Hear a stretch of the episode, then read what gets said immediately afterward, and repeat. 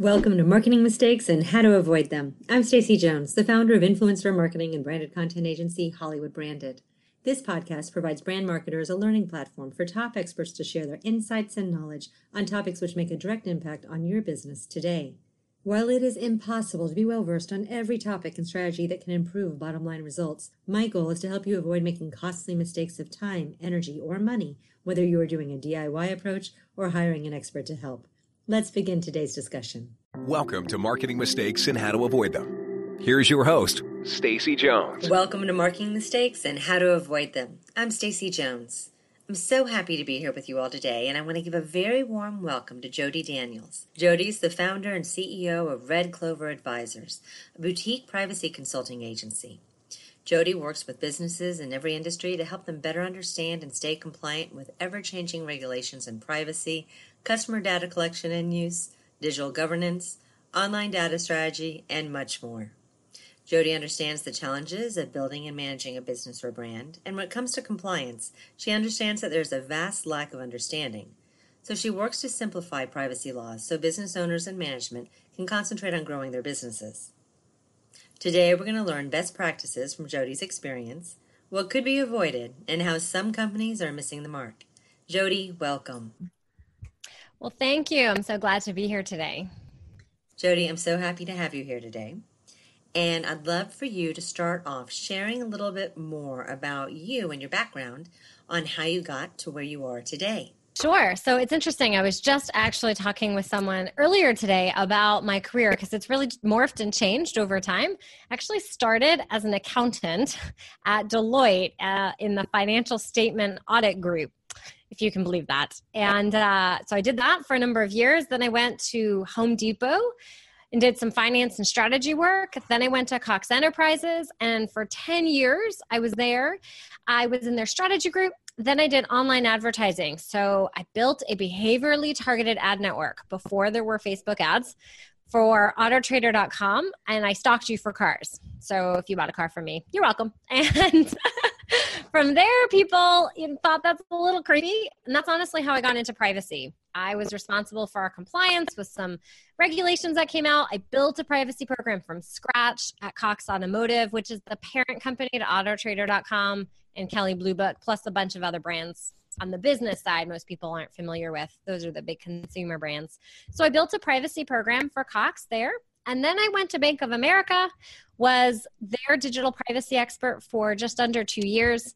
And uh, it's two years now since I have my own privacy consultancy and really helping small and medium companies with all things privacy. Well. And I'm actually not surprised by where you started and where you got because that all requires a kind of an analytical approach to looking at things. Plus, you have the marketing overlay on that. So that's awesome. Yes, yep. And I do very much take a very marketing centric approach in the privacy work that I'm doing.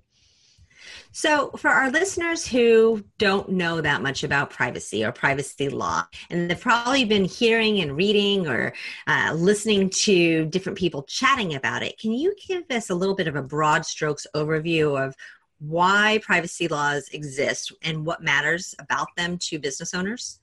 Sure. And to do that, we have to sort of separate the US, where we are, and the rest of the world. Uh, we take a very different approach. So I'll start actually with Europe. Um, in Europe, you our listeners have probably been seeing lots of cookie pop-ups and accept our cookies and uh, emails around we care about your privacy here's this new privacy notice that is all courtesy of gdpr those four letters stand for the General Data Protection Regulation. It just celebrated its first birthday, so um, end of May. We're in the toddler years now of GDPR. And Europe takes a very individualized approach to privacy, meaning it's each person, it's a fundamental right to privacy. And they also take it at a very national level. Here's the big privacy law for all of, of the EU. Each country can then have its own more specific if you want, but GDPR is kind of like the floor and it puts the individual first. In the United States, we take a very business centric approach to privacy. We're very capitalistic. It's all about um, also helping the small businesses. So many of our laws, privacy or not, often have a, a minimum threshold trying to exclude the small businesses to help make them grow and try not to have compliance or anything be a burden to them. We've had privacy laws in the United States for a while. It's just a sectoral approach, meaning healthcare. Everyone often thinks of HIPAA when you go to the doctor's office. Your financial uh, banking information and credit card, that's under its own privacy law many of the marketers are probably familiar with the CAN Spam Act, making sure our emails, I can unsubscribe from them. Uh, the ability to be on a do not call list, that's its own separate privacy law. And now, where we are today is the amount of data that we have because of all our amazing digital technologies creates literally 2.5 quintillion data bytes a day of data around the world. We have a lot of data. Companies are doing all kinds of fascinating, interesting, maybe not so wonderful things with it. And now we have privacy laws that are trying to catch up with honestly all the activities that people are doing. That is an excellent summary. Thank you. I try and speak in plain English terms. I pride myself on it. now, privacy law for whether you are targeting as a business consumer markets versus B2B markets. Isn't that accurate? Yeah, so that's also another really interesting one. And it differs EU versus US again. In the EU, they don't differentiate between small business or mega global business. Their philosophy is your business, I'm a person, you should protect my data. And I, as the person, don't care how big you are. You should just do the right thing. From a B2C perspective, under GDPR, for example, or the e privacy directive, which we might get into, they are much more uh, B2B is a little bit more lenient in some narrow slice of it. But generally speaking, it also applies B2C and B2B. In the United States, a lot of the laws have been B2C. There is a new, um, well, some of it also applies, like CAN Spam for sure is, is B2B. Um, there's a new privacy law coming in California. It's effective January 1st, 2020. So just a few months away. Oh, joy. And that one. I'm in California. Pardon me? Oh, yes, joy. where you are in California. California. Yeah. Um, they are often leaders in a variety of laws. Mm-hmm. The the new California law, it's affectionately known as CCPA. And it will apply to businesses and to consumers. So B2B and B2C will be treated the same um, in that capacity. And what's interesting from a B2B perspective across both the US and the EU, which is important to call out, with so many people now being solopreneurs and a small, a very small business, they're technically a business, but in the eyes of these laws, they're still a solopreneur and my individual cell phone and you know my individual account might lend itself more to the b2c law than the b2b law. So yeah you have to think about that. You might actually have less protections then as uh, if you think that you are acting as a b2b right. Well so what a, good example might be let's say you want to uh, call a variety of people or under gdpr if you had an email list and you thought it's all B2B, but actually there's a bunch of solopreneurs on that list, those people are actually treated as a B2C environment, which means they have more privacy protections. You, as the business, are responsible for knowing that difference. It doesn't matter that they have a business email address. It's not that you just have to look for Yahoo and AOL and Google or Gmail or, or whatever you might have it's now it's you actually have to dive in and know whether or not those business domains that you think are on there could actually be consumer domains. Right. Um, the same would be true, for example, in the United States with cell phones. So many people these days don't have a business phone and a personal phone. They've just blended it together, but it's my personal cell phone. It might be, you know, Jody Daniels' cell phone. I work for big company A. You want to call me, you now just actually call the consumer and just I think failed on this morning because we get dozens of calls every uh, from overseas saying, "Don't you need financing?" Oh, and someone called me at six fifteen in the morning, and I'm like, "It's six fifteen in the morning," and, and I'm like, "And it's a." Yeah, and yeah, there's so many of those right now. It's it's crazy. important um, to think about that. Or if you're in an industry, so for example, I you know having been in the auto industry, you have big dealers, but you also have a lot of independent dealers. You know, a small dealer, and you might be contacting their individual personal address and their individual cell phone. And you have to make sure that you're complying with the various privacy laws when trying to contact them.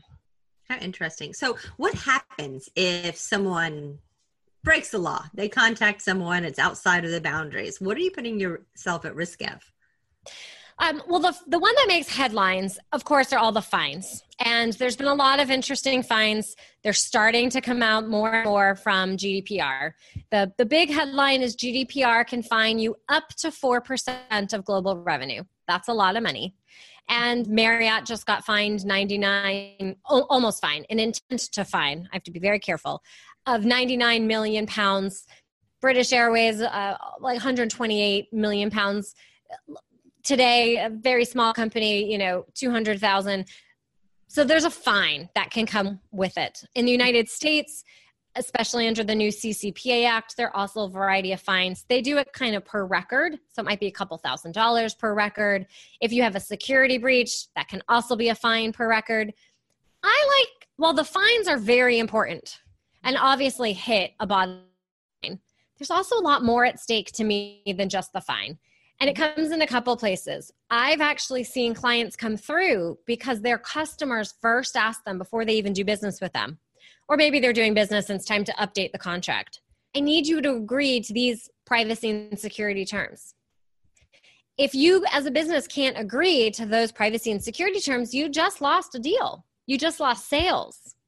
It's not only the fines, but you're also going to lose potential sales. And mm-hmm. then if you have a major privacy mishap, you might lose some customer trust. You're starting to see more and more companies really putting forward that privacy matters. And I love to use Apple and Android as an example. Apple, I watch very little TV, but the the few times I see it, I always seem to find the Apple commercial that talks about privacy on their iPhone. They're spending prime time dollars to not tell me about the amazing iTunes and camera on my phone, but to tell me about the privacy on my phone. And that's to contrast with Android, which is kind of known to be an open platform riddled with privacy challenges. It can certainly be fines as that, you know, hook of what the, the consequence is. It really is customer trust and negative publicity that can also come with it and potential loss of sales. And are consumers just sitting there waiting to turn businesses in? They're like, oh, you violated it. You did something on my or you wrong. Yeah do you have like a watchdog consumer turn one in type of system in place? Oh, you definitely do. There's, uh, and especially in Europe, there are groups of of advocates who are ready to to pounce on certain businesses um, that they feel are very egregious in how they're using data. But they also are a variety of people who, better or worse, are kind of trolls and are out there trying to find the companies and trying to find the loopholes of what it is that they're doing right or wrong. There's also really good advocacy groups trying to just make sure that businesses are doing the right thing. And then you have honestly consumers who are are starting to pay attention and really want companies to manage the data and use it in, in a way that they expect that it doesn't surprise them. And i think consumers are, are starting to get a little bit smarter in it. What are some of the things that businesses do that violate the laws? Yeah, well, and and I'm going to also answer that because while we're certainly talking about privacy laws, the other area that I find equally interesting is especially in the United States and in marketing, there are privacy laws, but there's actually not a lot of them. So we can collect and use a lot of data and and there isn't a law that says we can't the question is, should we? Mm-hmm. When a company goes and puts, you know, a typical website, I'm going to put a cookie on the site so I can analyze my traffic and retarget you and do things like that. Then I might use another company, another cookie is on the site to to track my user behavior all along the web. And the incentive for me as the website is I, I get some type of kickback or, or payment for doing that. Well, now that company goes and collects all the data, builds a profile, sells it. Someone else wants to, to utilize that for advertising. And you start to hear the stories of you know, the pregnancy app and whose data was shared with an employer. Uh, you start to hear about the kids who are you know targeted in their video games with all types of inappropriate ads. You get the well hold on i i just spoke about this on my phone and now i see an ad on facebook or somewhere else. How, how, how did it just know? I didn't type it i just spoke it. When you add all of that together there isn't a law in the united states that says you can't do those activities where we are is I have to disclose what I'm doing. And where California is moving is you have to disclose it even more specifically and give me more choices. So the biggest piece is really all around transparency. Now, if we were in Europe, there's a lot more that I can and can't do. It's much more strict, and you have to really think about it in advance first and decide am I allowed to do this? And why am I allowed to do this? And then tell me why I'm doing it. And then make sure I can I can opt out or something like that. In the United States, we're a, a little bit different. And so this is even, you know, we all have, or a lot of us now have Amazon's Alexa in our house. And we know she's about to start talking to me right now. Um, I said her name. She woke up. Mm-hmm. Um, but you, when you're having conversations and you don't say her name, you are seeing her light up and you know that there's some sort of data collection. That's probably happening to some degree or another.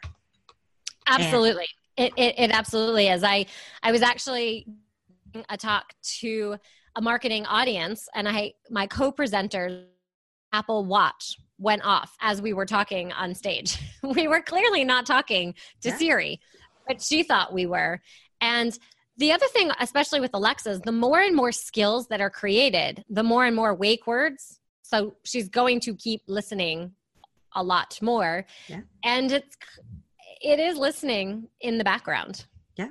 So someone I was talking to the other day, they said that they turned to their wife and said, "Hey, honey, you know, I'm heading off to work." And they walked out to their car, and really at that moment, their whatever device said, "It is going to be a 15 minute longer commute today." And he had mm-hmm. never programmed, he'd never said anything. It just picked up on the fact that he was heading to work. Yep, my phone does that too. If I'll hop in the car and I've done it the same if I've gone the same route enough yeah. times, it will predict where I'm going and tell you tell me it's 12 minutes here or 27 minutes there. And I'm thinking, I didn't program you. No, Why are you doing this to me? Right, but it's collecting data. It knows your it movements. Is.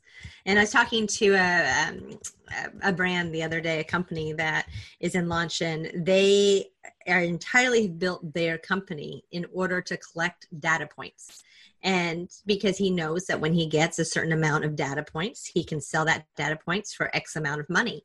And so that is something that's very real. You know, when we work with apps, when we work with um, a lot of different companies out there now, it's more about how many, you know, users you get to download app from the product placement that you put in a movie or TV show. And it's not just about, oh, we want them on our, you know, dating relationship app. We want them on our business finance app. It's more about how can we collect the data so that we can sell it to third parties. Exactly. And um, actually, the uh, the big conversation going around right now is the big viral app where you upload your picture and mm-hmm. it you know it changes and, and what do you what do you look like well yeah there's a lot of controversy, especially in the privacy community around that, because now that company owns that photo and can do anything it wants, and it has the metadata um, associated with that. It might not use it right now, but it might in the future. And these things are free, but you've paid with your data. And we know a lot of people uh, amongst our friend group who have backed off of Facebook and since all of the issues of too much information being leaked out, and they no longer have social media accounts. And you're seeing people who are pulling back to a great degree. You are. You you know, there's still a lot, billions of people who are using it, but there's, and I've seen even myself included. I've pulled back on what I share Mm-hmm. and how often I share. And I do see something very similar where people are changing their habits because they care. I, you know, in the research that I use, about two thirds of Americans care about what's happening with their data. They want greater regulation, they don't trust advertisers. And 9% of people trust social media with what's happening with their data. That's, but we all like it enough that we keep on using it to a high degree. We do because there's no great alternative. But look what's happened. We've adjusted our habits. We don't trust them. And so we've changed. So the amount of data that they're collecting is not going to be as great mm-hmm. compared with if a different platform comes along and has a different model or you know if the existing platforms come along and say we're taking your privacy seriously. We're taking a different direction. This is what we're doing. These are more controls. And that's effectively what's starting to happen with these different privacy laws. It's pushing all companies small to big mm-hmm. to have to be more transparent and give more information and rights over to companies. Like since we're talking about facebook as an example you can now go into facebook and see uh, in some of the targeted ads, it will give you information of the type of data that was in the ad to, to target you and why. That wasn't provided before. Before it was really just a on off switch right. of I'm okay with ads, I'm not okay with ads, or I'm okay with targeted and not. Now you're getting to the level of detail and how they got the information. Okay. And that's interesting. And and if you actually went in there and you took a look at that, you could probably change some of your own behaviors to not give away some of those little secrets about yourself so much. Yes. Yep. And you can go so anytime you see a sponsored or targeted ad, there's a little arrow and if you click on it and you know, read more about the ad, that's where you can find the information. Interesting. I had no idea. I am going to look at all those targeted ads coming there at me you go. now. That is your yeah. tidbit of knowledge for the day. Perfect. I think I'm getting a lot of tidbits of knowledge, but that's a that's a learning lesson. So, what are some of the other mistakes that businesses make? So, I think the other is, uh, you know, the privacy notice is considered this boring legal document, and it is kind of a necessary evil document. What I see happen is a couple things. First, it doesn't get updated. That document is required by a variety of places. If you have to do, if you do business in, in Europe, and we can talk about the GDPR requirements, but if there's any impact there, you have to have an updated privacy notice. If you do business in California today, or Delaware, or Illinois, or a variety of other states, you have to have a privacy notice. And the Federal Trade Commission requires you to have one. So there's a lot of places that make you have one. The mistake is that they write it and they forget about it. It's a living, breathing document. It's meant to do a couple things, and it's it's meant to be literally your your legal coverage for telling the person, "Here's what we're doing with your data." Once you chop that legal requirement away, which is extremely important, it's also your communication vehicle. It's how you're connecting with your customers of this is what I'm collecting, this is why, this is what your choices are. And where I'm seeing companies go is creating a trust center, really updating that privacy notice with summaries, with hyperlinks, with visual boxes to make it a usable document and a conversation between. So the mistake is that they think it's just this check the box activity, they leave it, they never come back to it. But anytime you're going to go and embark on some type of new marketing campaign, strategy, platform, you want to come back to it. The other is being very trusting with the cool new marketing technology that you're going to be using. When you hand over that data, it's stored on their servers. Well, what are they doing with it? Some of them will say, Well, I have access to it. Thank you for storing it with me. I'm going to do XYZ. Or what are the security controls that they have around that data? Because if you if there's a data breach with that email service provider and you had my email i'm going to blame you the brand not really the other service provider because i was the customer. I trusted you with my email. It's your job to go make sure that you're working with vendors you know that makes sense.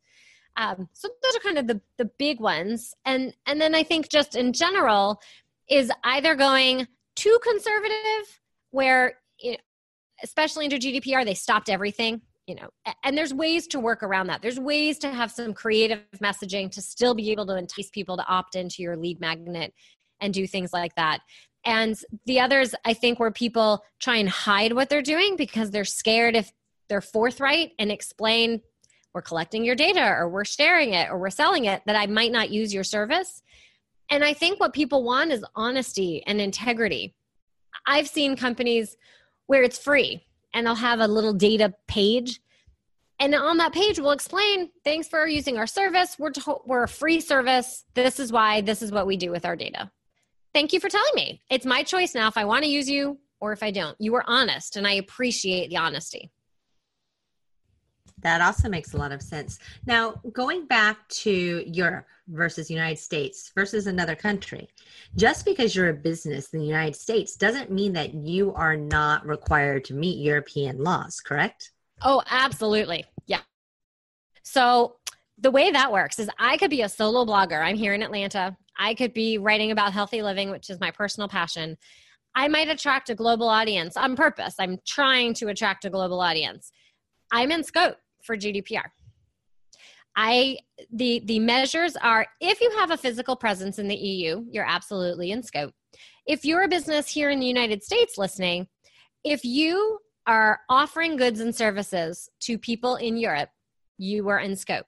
If you are actively monitoring the behavior, you might have a Facebook pixel, you might have a Google Analytics pixel and it's set to global, then you're in scope for GDPR.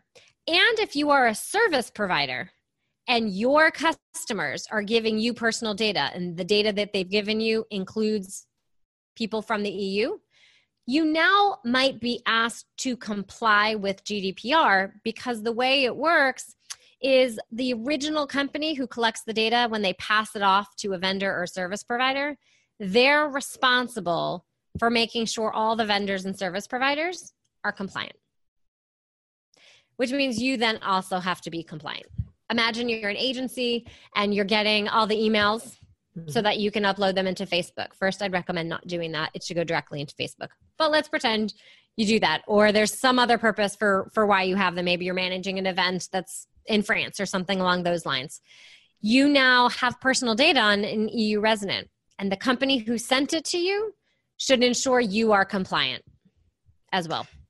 And so, as a business owner, you almost really want to look at the most restrictive laws that are in place and just put them in place for yourself, even if you're not in Europe, if you're in the United States, and kind of have an awareness so that you don't accidentally breach a law that might be uh, put your company in jeopardy elsewhere if you happen to be touching that other country. Absolutely. And I'd also say sometimes people will say, let's use individual rights, meaning you hear a lot in the headlines and the stories the ability for me to delete my information under GDPR. It's called the right to be forgotten, the right to delete. And there's a similar one now under California that's coming. In that scenario, what happens if you have Jody from Atlanta asks you to delete that information? Will you tell me no because I'm not from Europe? Or will you say, okay, yes, you're asking as a customer that that's what I should do? Same as a conversation for California. People are asking, should I apply it just to California residents or should I just apply it to my whole business? Mm-hmm. And most companies that I'm talking to for a variety of reasons are applying it across the business. One, as a customer, I don't, I, I want what I want, right? I, not only from a legal perspective, if you tell me, well, there's no law in Georgia, I'm going to say, okay, I don't like you as a company and I'm not going to be your customer anymore. Yep. And then operationally, it's really challenging and not very efficient to mm-hmm. have to manage to every different one. You're seeing companies create that right floor of what you were talking about to make it a, a, better experience for themselves internally and to make sure that they're providing really what their customers want, going back to the whole customers right thing. What else do businesses need to know and be aware of? The key is any, uh, actually, a really important one is when we talk about personal data, there's still a bit of a misconception of personal data being name, email, credit card information, maybe health information, kind of the basic what we think of when we think of a data breach. Mm-hmm. Under the new era of privacy laws, it includes all the online identifiers, those cookies, those IP addresses, what we used to be known as as anonymous data. I'd work with people and they say, "Oh, but that's anonymous. It's fine." Well, it's not really anonymous because if you get enough of the pieces together, you can you can connect it all. And the yeah. whole idea is this digital footprint. And first is making sure that you have a solid understanding of all the personal data that you collect in the organization. What do you collect? Where is it stored? How is it used? to whom is it shared with? Those are essential critical pieces. for any marketer to know bef- before you can even write that beautiful privacy notice I was talking about or figure out how to honor individual rights. You Mhm. have to know that. And that ongoing piece is critical. A company might go and get that all started. They're going to go through and figure out great, here's my CRM activities, here's where all my email marketing is, this is my digital targeting. They file it away in their digital folder, and then they think they're done. And that was a really amazing start to building a great foundation. Now you have to start building the walls to your privacy house and you have to maintain it and you have to keep it up. It doesn't stay that way forever. Our businesses are stagnant. We trade vendors, we change processes, people and organization change. So we have to make sure that we're always maintaining those data inventories. And it doesn't have to be complex, it just has to be a part of the everyday language that we're doing, or at least come back to it in some periodic fashion. Right. And I think a lot of people don't even think about some of the data that they might be collecting. So I'm sure there's other agencies and businesses like mine that are out there who are like, okay, well, we blog and we have landing pages and oh yeah, we use HubSpot or Aweber or all these other different platforms out there. Well, if you dive in and look into your CRM databases, it is collecting that IP address. It is collecting so much information that you can really figure out a lot about your customers that unless you're a little techie or a little knowledgeable, you have no idea it's even at your fingertips, but you're still responsible for that data. Exactly. And in Google Analytics, for example, a lot of times that analytics code is grabbing more information than you really want to. I'll work with agencies and they'll see they'll do google analytic audits and they'll see emails and credit card numbers and all kinds of personal information coming through there that actually even just violates google's terms. You you don't want to collect any of that with within that tag. And in general with all these different systems someone might feel like oh they're just a simple small business when you start adding up all the different tools and technologies that you're using think about a calendar system. Think about um, you know do you use any zaps going from here to there? Uh, your financial system when you're sending invoices what kind of information was on the invoice? You mentioned the crm system hubspot email marketing. There's so many different survey tools so many different places that data stored. It's really important to just create an inventory.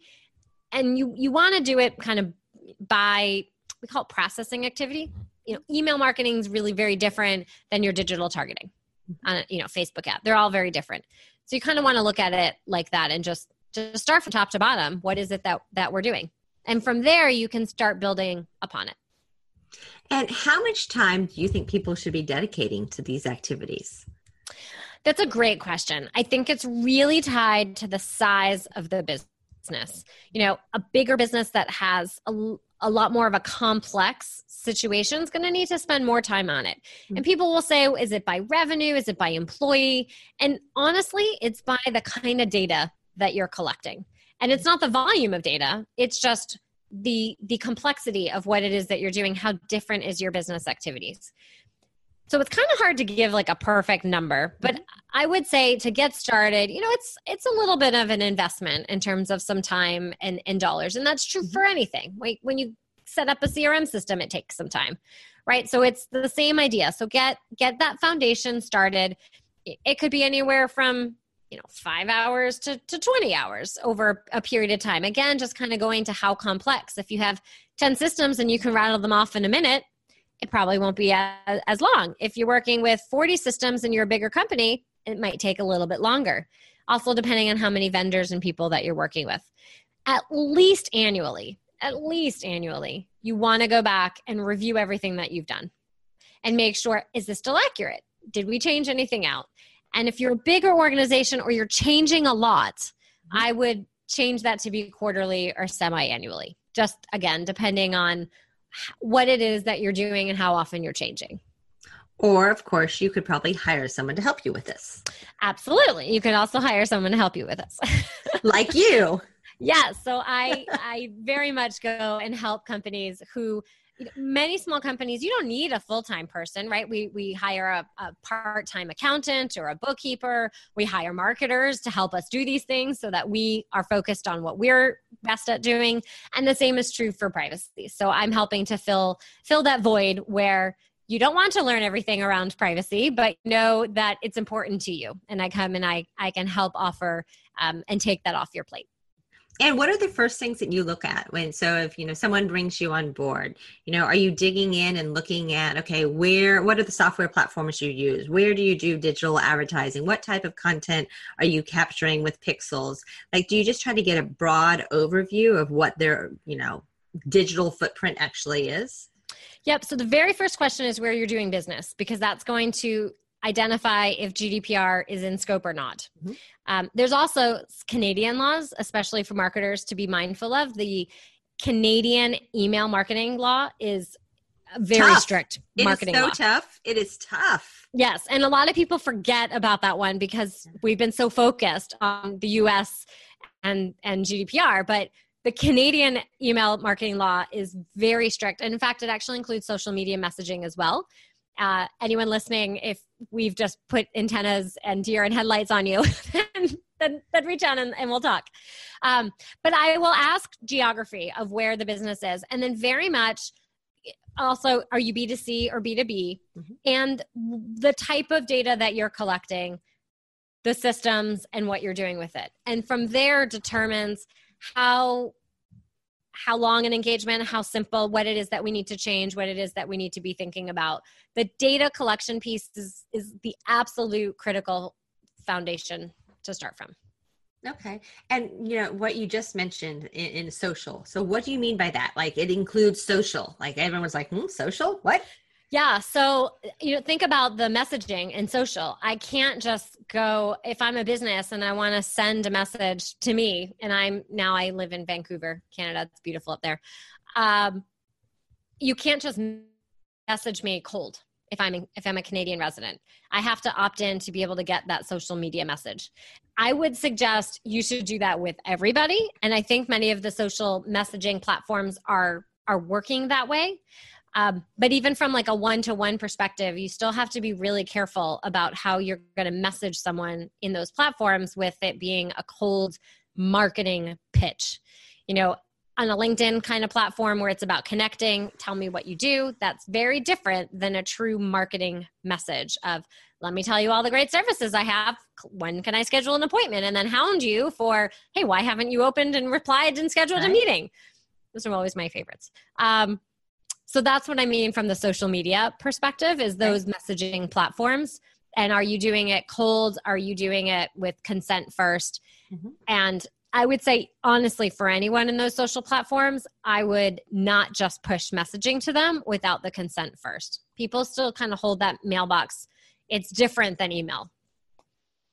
And obviously, also with LinkedIn, since you yes, any up. of the social media platforms, yeah. wherever there's a, a DM capability, I wouldn't just cold push messages in there, even though, and this is an example of where in the United States there isn't a law that says I can't.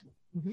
The expectation of customers, though, is that's my sacred box. That's what I use to communicate with my friends or to buy the $4 shoes I found over here for my kid, right? That's my special box. And it's just moving into this business realm. And the more, if you just push your way in, I might not be as receptive. Yeah, you're going to want to hang up to, and I have to delete. welcome you in, into my my my social messaging box land. Yeah, you want to delete, delete, delete, and it actually turns you off, and you no longer ever want to consider working with that business or individual. Yep, yep. So some, sometimes we feel like, gosh, there's all these amazing vehicles, I have to use all of them, and it's critical to understand the expectation of the customer before I just push them all to make sure I'm getting the right response, which is you want someone to click and open your email. You want them to click on your ad. You want them to like, know, like, and trust you, right? Isn't that mm-hmm. the the key phrase we yeah. have here?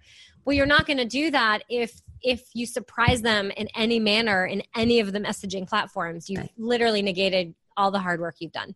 Okay.